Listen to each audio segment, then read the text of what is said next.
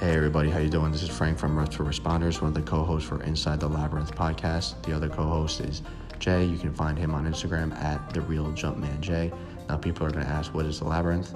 It's based off a Greek mythology story between the Minotaur and Theseus, and the labyrinth is actually your own mind and how you can get caught and lost in your own mind over time, over your fears, your doubts, your anxiety, and that's where the Minotaur is. And Theseus is the other Greek warrior, which is confidence, love and the ability to defeat your ego.